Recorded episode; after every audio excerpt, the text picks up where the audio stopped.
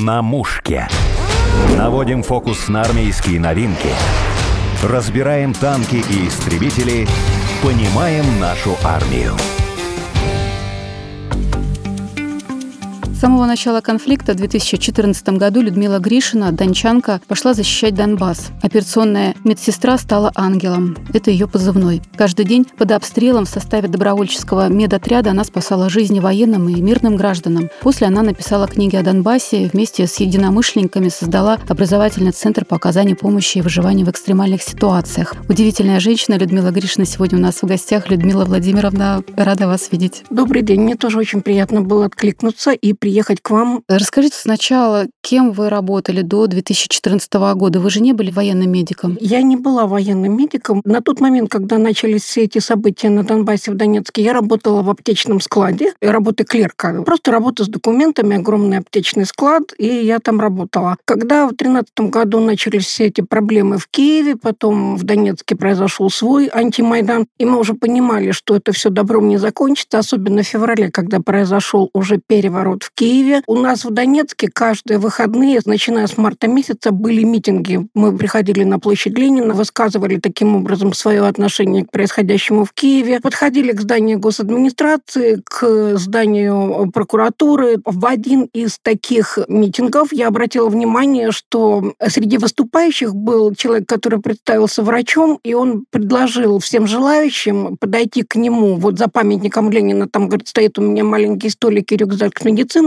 Кто хочет подойти и помочь в виде волонтеров, вы можете подходить к нам. Почему это было сделано? Потому что на момент, когда происходили все эти события, Киев еще официально считался как бы столицей, и распоряжения из Киева приходили на скорую помощь, в больницы, распоряжение о том, что не лечить тех, которые пострадали каким-то образом во время митингов. Нас считали террористами и сепаратистами, соответственно, никому никакой помощи не оказывать. Но представьте себе, что такое около 50 тысяч человек. На первом митинге было приблизительно столько народу, и может случиться все что угодно. Кто-то упал, кто-то толкнул, у кого-то давление, у кого-то приступ, еще что-то. Я исключаю сейчас какие-то ситуации, когда могли быть какие-то прецеденты. Да. Это только чисто с точки зрения гражданской медицины. Все могло произойти, и нужно было просто оказать человеку помощь. Кому-то стало плохо на солнце и так далее. Скорая помощь стояла. Как правило, они приезжали на такие массовые мероприятия, потому что они обязаны там быть. Но они прямо нам сказали, вот Юрию Юрьевичу, они подходили и сказали, что мы будем стоять, но мы не имеем права оказывать помощь, нам запретили. Соответственно, Юрий Юрьевич собрал такой небольшой, маленький такой отряд медицинский, как он его называл, и практически на каждый митинг мы уже приезжали, собирались туда, все мы уже перезнакомились, были водители, были кто-то медсестры, были просто волонтеры, были врачи. В ночь с 6 на 7 апреля, когда произошел, если в Киеве можно захватывать здание, то почему этого нельзя сделать в Донецке? В принципе, произошло то же самое. Здание областной госадминистрации перешло в руки митингующих, и на долгие почти 3 месяца это здание стало как бы центром консолидации, центром всех сил в Донецке и в Донецкой области, которые противостояли Киеву. И там как раз вот базировался добровольческий отряд медицинской службы. Да? Нам там выделили место, и с первого дня начали приходить люди приносить лекарства, и поскольку я как бы в этой теме была сведущим человеком, я занималась тем, что я просто сортировала. Давайте сделаем акцент. То есть те препараты медицинские приносили сами люди? Да, к нам приходило очень много людей, приносили просто лекарства. Бинтов, зеленки, йода и всего прочего было просто не считано. Но помимо этого мы же понимали, что ранений, вот как бы таких, которые нужно будет сразу здесь оказывать помощь, не будет, а людям нужно будет что-то от давления, от язвы, от головной боли, от температуры, поскольку это была еще весна, апрель месяц, было достаточно холодно, людей вокруг здания и внутри здания было достаточно много, и какая-то помощь постоянно была кому-то нужна. Люди просто приходили и приносили. Кто-то приносил деньги, но был такой случай, когда мы деньги собрали, пожертвования, и отправили 2 человека, чтобы они сходили в аптеку, купили, дали большой такой список, и эти 2 человека ушли, ни денег, ни лекарств. Мы пришли к выводу, что нужно, если кто-то хочет оказать какую-то помощь, даже если приходят и говорят, вот вам деньги, нет, мы не брали деньги, мы давали список и просили, вот сходите в аптеку, вот там вот на углу аптека, сходите, принесите настолько, насколько вы можете нам оказать. Вот вы хотите на 1000, допустим, вот на 1000 купить, ну, к примеру. Просто деньгами не стали заморачиваться, потому что деньги – это ответственность, это как-то надо будет потом за них отчитываться кому-то. А так просто человек пришел, принес то, что он мог, сколько он мог. Бабушки приносили там какие-то таблеточки от давления, и это было так трогательно, когда она приходит, и вот дочечки, сыночки, вот все, что я могу. Этой бабушке самой бы надо бы полечиться, но она приносит нам. Скажите, организованная гуманитарная помощь, когда она приходилась медикаментами? Она была чуть попозже, это где-то в конце апреля, в мае месяце, к нам же приезжало очень много журналистов, из Москвы в том числе, и я, и Юрий Юрьевич давали интервью, и когда у нас случилась буквально гуманитарная катастрофа с инсулином, потому что его получали с Украины, ну я-то знаю, потому что я на складе работала, я понимала, откуда приходят все препараты. И когда перекрыли, как говорится, кислород, инсулина нет, а инсулин – это жизненно важный препарат для людей, для детей. Юрий Юрьевич выступил на российском телевидении, это показали, и к нам пришла первая, была это где-то май, начало июня, вернее, даже май. Ну, достаточно быстро сработали. Достаточно быстро, да. Привезли большое количество инсулина, и потом уже начали приходить гуманитарные грузы, просто медикаменты. Самым основным, кем мы работали, вот я непосредственно я и Юрий Юрьевич, а потом дальше уже расскажу, это был питерский фонд «Спасем Донбасс». Его организовала Настя Каменская, она нас тогда поддерживала все время, сколько мы были на Донбассе, и сейчас она работает, опять ее фонд работает, она собирает гуманитарную помощь, все отправляет туда нашим ребятам. Вот ей огромная благодарность, ей и ее девочкам. Это были самые первые ласточки, потом уже подтянулись другие. Когда начались обстрелы активные, вы начали непосредственно оказывать сами помощь на передовой. Вы ездили во время обстрелов и после авиаударов. И приходилось оказывать помощь, и в том числе оказывали помощь пленным. И это тоже большая такая сложная тема, когда им надо оказывать помощь. Над ними нельзя издеваться, потому что, во-первых, мы люди. Мы должны загнать внутрь в себя все свои эмоции и чувства, которые бы они там ни были. Но мы должны оказать помощь, потому что иногда очень ценные пленные, ценные чем? Есть какая-то информация, эту информацию нужно получить. Соответственно, ему нужно оказать помощь, чтобы он был жив, здоров и мог эту информацию предоставить. Я слышала, что сейчас вот, когда тоже хирургам перед операцией предстоит спасать жизнь, они не спрашивают, кого будут лечить, своего или пленного, чтобы вот не было вот того тяжелого чувства до и после операции. Людмила Владимировна, вот в активной фазе, когда были обстрелы и все, скорая помощь не приезжала, как правило, туда на выезды, да? Потом, когда уже началась активная фаза обстрелов, мы с Юричем сначала служили в Донецке, а потом в Горловке. И вот на Горловку упала самая большая, скажем так, по времени период, когда мы там работали. Юрий Юрьевич был начмедом бригады, я, естественно, вместе с ним. Вот тогда были очень активные обстрелы города. Да, скорая помощь гражданская, ну, не всегда выезжали туда, где обстрелы, потому что тоже живые люди, они тоже боятся. У нас в медицинской роте было что-то порядка 6 или 7 машин скорой помощи, укомплектованные водителями, были врачи, были медсестры, фельдшера, и мы выезжали. Если мы слышали, что где-то идет обстрел в какой-то части города, мы уже понимали, что неважно день, ночь, неважно какое это время суток, понимали, что сейчас будет звонок из центральной диспетчерской, нам просто скажут адрес, куда нам выезжать, и мы выезжали. И иногда приезжала и гражданская скорая, и мы приезжали. Все-таки приезжали они, приезжали, да? Не везде, не всегда, потому что если сильный-сильный обстрел, и просто, ну, я их понимала, они живые люди, они боятся. Мы тоже боялись, но мы дали присягу, и мы вынуждены. Даже не то, что вынуждены, это просто наша обязанность. Мы туда ехали, мы все прекрасно понимали, но мы ехали, потому что там раненые люди, раненые дети, их надо было вытаскивать, пока какой-то там перерыв в обстреле, как говорится, вот отстрелялись, пока они там перезаряжаются, надо очень быстренько вывести людей, вывести раненых или вообще как-то вытащить людей с этого опасного места. То есть в опасной ситуации спасали людей, читала как раз воспоминания, когда вы проявили недюжую силу, сами удивились потом, когда из-под обломков вытаскивали полную такую женщину. Да. Я до сих пор не понимаю, как я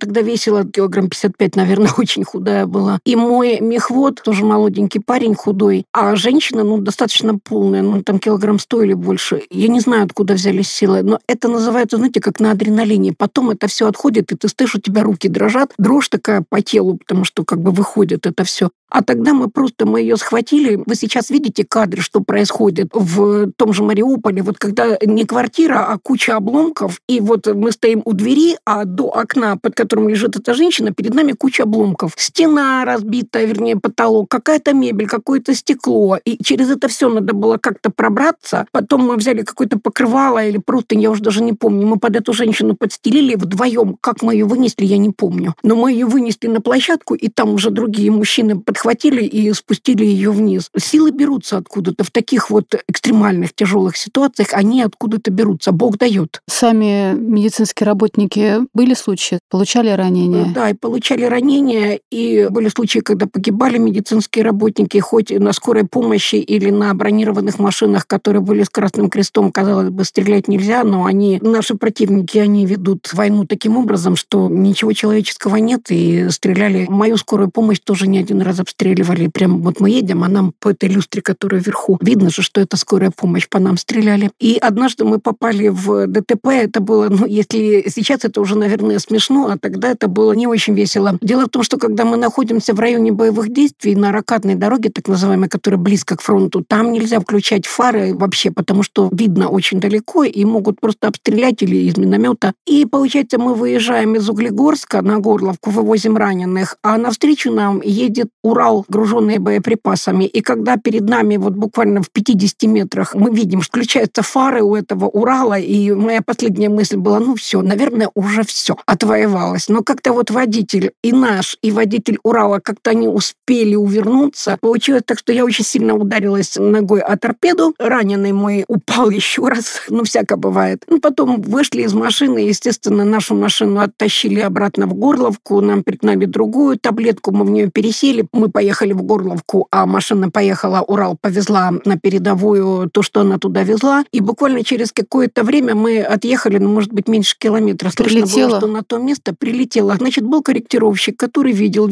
что включились фары, ходят люди. Это поле, оно... А зачем он включил фары, вопрос? Для чего? Потому-то ездили без фар, потому мы и влетели. Это было как бы не ранение, это была травма. Это сейчас... в темноте вы ехали? Да, это была вот ночь. Это была ночь. Именно поэтому мы и не увидели друг друга. Ночь еще такая была без луны, снежочек чуть-чуть, и так темно. И... Людмила Владимировна как раз вот читала вашу книгу «Земля украденных надежд». Там были разные истории, в том числе вот такой неприятный про грязь на войне. Один солдат вспоминает, что командир одной бригады на вас взъелся, и на врача Юрия Юрьевича, и называл вас докторишки, злился, что вы вот этот гуманитарный груз с медикаментами не продавали, с деньгами не делились, и даже в итоге он все-таки вас как-то выжил. Но да, как такое вообще возможно быть? Насколько часто такие случаи были? Или все-таки это такое исключение? Есть такое выражение, судят по своей распущенности. Вот есть люди, которые вот они считают, что если они могут что-то украсть, то почему этого не может сделать кто-то другой? Нам приходило очень много медикаментов. Приходили, на коробках было написано лично Евичу, и была опись, что там было. Там было, начиная от физраствора и заканчивая такими препаратами, которые нужны людям при тяжелых ранениях, при контузиях. Соответственно, они не стоили достаточно дорого. Этого всего было много. Что-то получали мы на наше подразделение. Мы тогда служили в разведуправлении. Кто в курсе, те знают, у Хмурого. И там был командир одного из батальонов. Я не хочу сейчас говорить об этом человеке ни хорошо, ни плохо, но смысл тот, что да, к нам несколько раз к Юрию Юрьевичу подкатывали по поводу того, что ну вот вы не делитесь, вот целая комната лекарства, а как же так? Ну как не делимся? Мы, это же все для ваших бойцов. Вот кто-то заболеет, кого-то ранит. У нас есть все, начиная от бинта и заканчивая там любым заболеванием, или препараты, которые нужны именно вот для лечения, мы отвозили в госпиталь. То, что мы не используем, но это нужно для лечения, мы отправляли туда, а у них брали что-то другое. И это все было, его было много. И это все как зеницу ока берегли. Ну, та комната, где мы жили, рядом комната с аптекой, закрытая на 2 ключа, ключи только у меня и у Юры, потому что это действительно была огромная ценность, это огромные деньги, и они получены людьми со всей России, люди собирали, они собраны для жизни наших бойцов. Какое право имеет кто-то требовать, чтобы или там пытаться как-то наложить лапу и продать? Такие случаи были. И в Горловке после того, как мы с Юрием Юрьевичем уехали, мне звонили люди наши, которые там остались, сказали, что поскольку вы уехали и Настя больше не присылает гуманитарных грузов, потому что они шли исключительно Юрию Юрьевичу, зная, что они никуда налево-направо не уйдут. Как только вы уехали, гуманитарные грузы эти перестали приходить, и как-то, говорит, очень быстро аптека опустела, не осталось даже ни перекиси водорода, ни физраствора, ничего. Люди на войне, они получают не только ранения и травмы, они тоже болеют. Во-первых, это нервный стресс очень сильный, и у кого есть какие-то заболевания, у нас добровольцы были в основном люди уже возраста, скажем так, ну, за 30 и дальше. У всех уже в этом возрасте есть какие-то свои хронические, у кого-то давление, у кого-то язва, у кого-то панкреатит, там еще что-то. Естественно, что это все на фоне стресса, на фоне плохого питания, на фоне войны, это все воспалялось, и людей приходилось лечить не только от ранений, но и какие-то заболевания. И очень сложно было с такими мужчинами, у которых, когда вот ты понимаешь, что вот ему надо туда прокапать, потому что я каждое утро прихожу, допустим, меряю давление, и у него под 200, и я его прошу, что давай ты на недельку пойди в госпиталь, тебя прокапают, и потом дальше ты будешь бойцом. А он не соглашается, да? А они возмущались очень, как это бойцы без меня будут воевать. Тогда мне приходилось им объяснять, вот пойми, боец, мы с тобой едем на боевую задачу. У меня, не дай бог, случается раненый, а у тебя в этот же момент случается сердечный приступ. Вот скажи, что мне делать? Мне надо бросить того, у которого ранение, заниматься тобой, или заниматься тобой, а бросить его? Что мне делать? И когда я объясняла буквально на пальцах людям, что, понимаете, есть такое понятие «помощь» и «обуза». Вот если вы не хотите быть обузой, то, пожалуйста, позаботьтесь не обо мне, не о себе, позаботьтесь о тех бойцах, которые будут рядом с вами, потому что вы оттянете силы медика на себя, а оказать помощь тому, кто будет ранен в тот момент, я могу просто не успеть. И когда человеку так объясняешь, до него доходит, он тогда, ой, простите, вот я действительно, я не подумал. Все, они спокойненько едут, они спокойно лечатся. То же самое с зубами. Вы знаете, как бы не было смешно, зубная боль, вот когда человек, ему можно дать любую таблетку, голова болит, пройдет, там желудок пройдет, но зубная боль, зубы нужно лечить, потому что на фоне стресса они начинаются страшно болеть и сыпятся. Зубы просто высыпаются. Это даже стоматологи, профессионалы говорят о том, что на нервном стрессе очень сильно высыпаются зубы у людей, начинают болеть зубы. У нас сколько раз было, в 3 часа ночи будет, ой, док, дай что-нибудь, не могу, умираю. Вот такая щека с флюсом. Поехали в больницу. Нет, я боюсь. Воевать не боится? Да, воевать не боится, а зуб рвать боится. Командир собирал вот таких вот однощёких всех этих хомяков, и мы все ездили, всем дружно лечили зубы. И, кстати, на будущее всем, кто собирается ехать в зону боевых действий, полечите зубы. Это будет как бы и для вас лучше, и для медиков, к которым вы попадете. Людмила Владимировна, вы сказали, что психологически очень тяжело, находясь там, что бывают и срывы, и вот эти последствия. У вас же самой после того, как вы приехали в Россию, был случай такой, когда вы отдыхали с другом, была хорошая погода, природа, ничто не предвещало, и тут полетел самолет гражданский. Да, что там произошло? Это было в Ростове, как раз это был март месяц, 15-й год, когда уже закончилась, скажем так, после Дебальцевской операции, после всех активных этих действий, мы приехали в Россию, в Ростов. Прекрасная погода, тепло, хорошо, люди гуляют, мы сидели на берегу пруда с Юрием Юрьевичем. И тут, а мне никто не сказал, что там аэропорт рядом. Просто он в черте города. Сейчас аэропорт Платов, он за городом далеко, а раньше он был в черте города. И там рядышком, вот где мы сидели, оказывается, там аэропорт. И я слышу, летит самолет. И мое тело, оно среагировало быстрее, чем мозг. Я сейчас даже как бы и не вспомню, как это произошло. Я просто вот какая-то секунда, я перелетела эту дорожку и упала за дерево, голову руками закрыла. И уже я, когда посмотрела, что на меня люди смотрят, так как-то странно, я уже тогда поняла, я увидела, что летит самолет. И это не только у меня. Очень многие, кто долгое время там находится, вы знаете, вот когда ты находишься там, ты понимаешь, ты к этому готов, твои мозги правильно это воспринимают, и мы понимаем, что ага, это к нам, это от нас, это далеко, это близко, это 80-ка, это 152-я, ай, ладно, это далеко, можно спать. Уже по звуку определяешь номер, да, по звуку, вот так вот. Размер ракеты. Просыпаешься среди ночи, это к нам или от нас? Это от нас, спи. Значит, если это стреляем мы, то можно спать спокойно, и еще можно спать спокойно, когда артиллерия работает, значит, на штурм не пойдут. Значит, пока они там мины кидают, то есть при отдохнуть. Таких громких звуках все равно человек спит? Да. Бессонница? Человек ко всему привыкает. Вот знаете, я первое время, у меня бессонница была здесь, потому что я не могла спать в тишине. Для меня дико было, что тихо-тихо, ничего нет. Я просыпалась, автомат искала, потому что постоянно возле кровати стоял везде, где бы мы ни находились. А сколько времени вообще может уйти на, может быть, полную адаптацию к мирной жизни, или ее все равно? Не бывает полной адаптации. Вот есть такое выражение, что с войны не возвращаются. Какая-то часть тебя и нервов, и здоровья, и психики, она остается там. Как бы мы ни пытались, да, я сейчас вжилась уже в мирную жизнь, но она все равно не такая мирная, потому что я для себя поняла, что заниматься чем-то сугубо мирным я уже не смогу. Где-то работать каким-то клерком в каком-то магазине или там, неважно кем, я просто не смогу, потому что уже жизнь настолько перевернута, какой-то опыт, какие-то знания, какие-то умения у меня есть, я обязана это все передать людям, потому что это нужно. И сейчас, да, сейчас уже стало больше таких курсов. А на тот момент, когда мы приехали, меня Юрий Юрьевич убедил, что нам нужно писать, нам нужно рассказывать, нам нужно учить и рассказывать людям, как себя вести на войне, что делать, что это такое.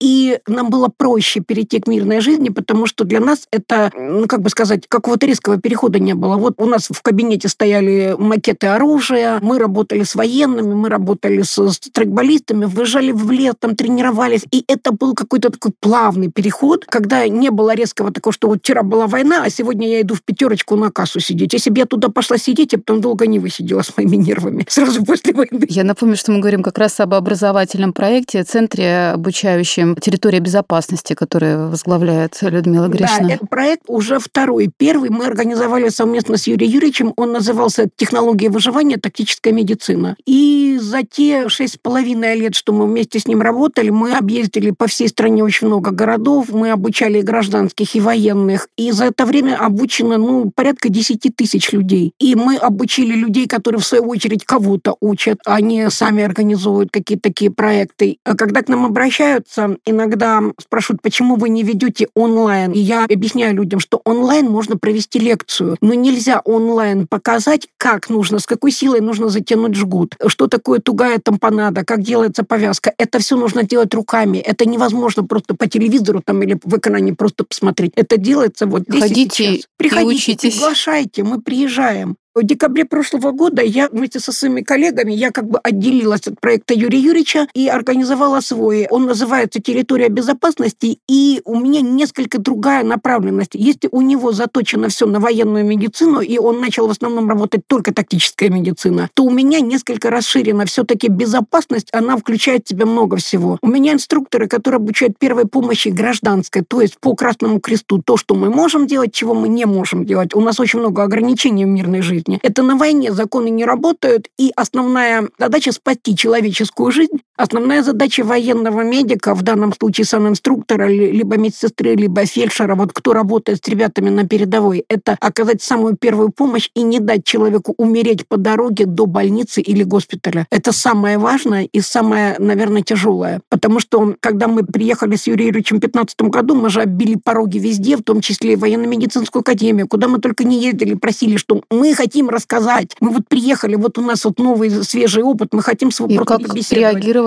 И к нам реагировали такой, мы же врачи, мы же все понимаем, мы же тоже когда-то вот где-то там в Чечне, в Афганистане мы были, как бы ничего нового нам не расскажете. Смотрели на нас так свысока. И я при всем моем уважении к этим медикам, я их очень уважаю, потому что уважаю, они того достойны. Но я однажды сказала одному человеку: вы поймите одно, вы хирург, вы великолепный специалист, но вам привезли раненого, у вас операционная, у вас анестезиолог, у вас аппараты, у вас все, что может сейчас придумать современная медицина, вы спасаете его. А наша задача сделать так, чтобы тот кусок мяса, который вот там вот попал мне в руки, доехал до вас живым. И это мы все умеем, мы это все прошли закат, у нас это все было. Мы хотим это передать людям. Но в результате мы все-таки добились своего сами. Юрий Юрьевич, он очень упорный, он захотел, он это сделал. И, собственно говоря, 6 лет я работала вместе с ним в проекте, потом организовала свой. У меня несколько другая направленность. У нас есть пожарная безопасность. Преподает действующий пожарный спасатель, который рассказывает, что делать при пожаре, что делать при задымлении. У нас и практика, и теория, очень много всего. Дальше спасатель международного класса Иван Бабков ведет шикарнейшие курсы по первой помощи, и военной, и гражданской. У нас есть очень хороший психолог, девушка-психолог, которая рассказывает, как выходить из стрессовых ситуаций, как себя вести в стрессовых ситуациях. Это очень важно. Это очень важно, да. Это очень важно, когда ты попадаешь в такую ситуацию, как себя вести, что делать, чего не делать. Есть очень интересный цикл, который называется «Экстремальные ситуации в городе». То есть это уже немножко не ДТП и не какие-то там что-то связанные такой с техногенными катастрофами. Это именно человеческий фактор. То есть вы встретились с человеком, который к вам, мягко говоря, недоброжелательно относится, как себя вести. Когда вы попадаете на какой-то митинг, все может произойти. Когда вы попадаете под воздействие, вы знаете, когда вот люди идут с футбола, допустим, или с какого-то мероприятия, там они подогреты, они вся вот такая вот толпа. Чувство агрессии от них исходит. Как не попасть в эту толпу, или как с нее грамотно уйти, если вы уже вы выходите из метро, вот тут вот перед вами здрасте, что вам делать? Вот такие моменты. Самооборона, что можно, чего нельзя. Опять-таки юридические моменты. И я стараюсь приглашать на свои курсы. У меня есть такая рубрика «Особый гость». Я приглашаю каких-то интересных людей, которые могут что-то рассказать такое, что как бы и в рамках безопасности. Безопасность бывает и не только физическая нашего тела, но и информационная, то, что нам скармливают вот сюда, в наш мозг. Я вела уже более гражданскую тему, как спрятаться, где искать бомбоубежище, как подвал обычного дома оборудовать, какие лекарства нужно иметь, как себя вести, чисто психологически тоже, когда вот такие события начинаются. Люди, они не понимают, они этого не знают. Да, они смотрели это по телевизору, телевизору, они видели кино, но никто из них в эту ситуацию не попадал. Мне их очень жалко, потому что я через это все прошла, я знаю, как это страшно. Я знаю, как это страшно, когда ты приезжаешь на, как мы выражались в Горловке, на обстрел, заходишь в этот подвал, а там люди, там дети, и они на тебя смотрят такими глазами, они все ждут от тебя какой-то помощи. И мы эту помощь оказывали. Я до сих пор помню детей раненых, которых мы выносили. Я помню в одном из домов, я даже помню, как ее звали, бабушка Лиза. У нее осколком отсекло кисть. Ее отвезли в больницу. Она одинокая женщина. И потом, когда мы приезжали еще на этот дом, я спрашивала у соседей, бабушка Лиза, как там? Вы не переживайте, мы к ней приезжаем, мы к ней ходим. Что еще я заметила? В таких стрессовых ситуациях, вот как начинают такие ситуации происходить, люди, которые остались в городе, вот кто не уехал, а кто остался, и либо деваться некуда, нет родственников, некуда уехать, либо люди были настроены так, здесь наш дом, здесь наш город, мы никуда не уедем, мы останемся здесь. Они очень сильно сплачивались. И если по мирной жизни, живя в девятиэтажном доме, можно было не знать соседей с разных этажей, то потом я замечала такие ситуации, когда обстрел, мы приезжаем, они начинают друг друга искать и считать, кого нету. Вот давайте побежали наверх, а может быть кому-то плохо, а может там надо будет дверь выламывать, если что, чтобы не потерять никого из своих соседей и своих родственников. Вот это человеческое начало проявляться только тогда, когда началась война. Спасибо, Людмила Владимировна. Напомню о своем военном боевом опыте, рассказала военный медик, соучредитель образовательного проекта по выживанию в экстремальных ситуациях «Территория безопасности» Людмила Гришина. В следующем выпуске мы поговорим о женщинах на войне, почему они становятся добровольцами. Людмила Владимировна, спасибо. И вам большое спасибо. На мушке.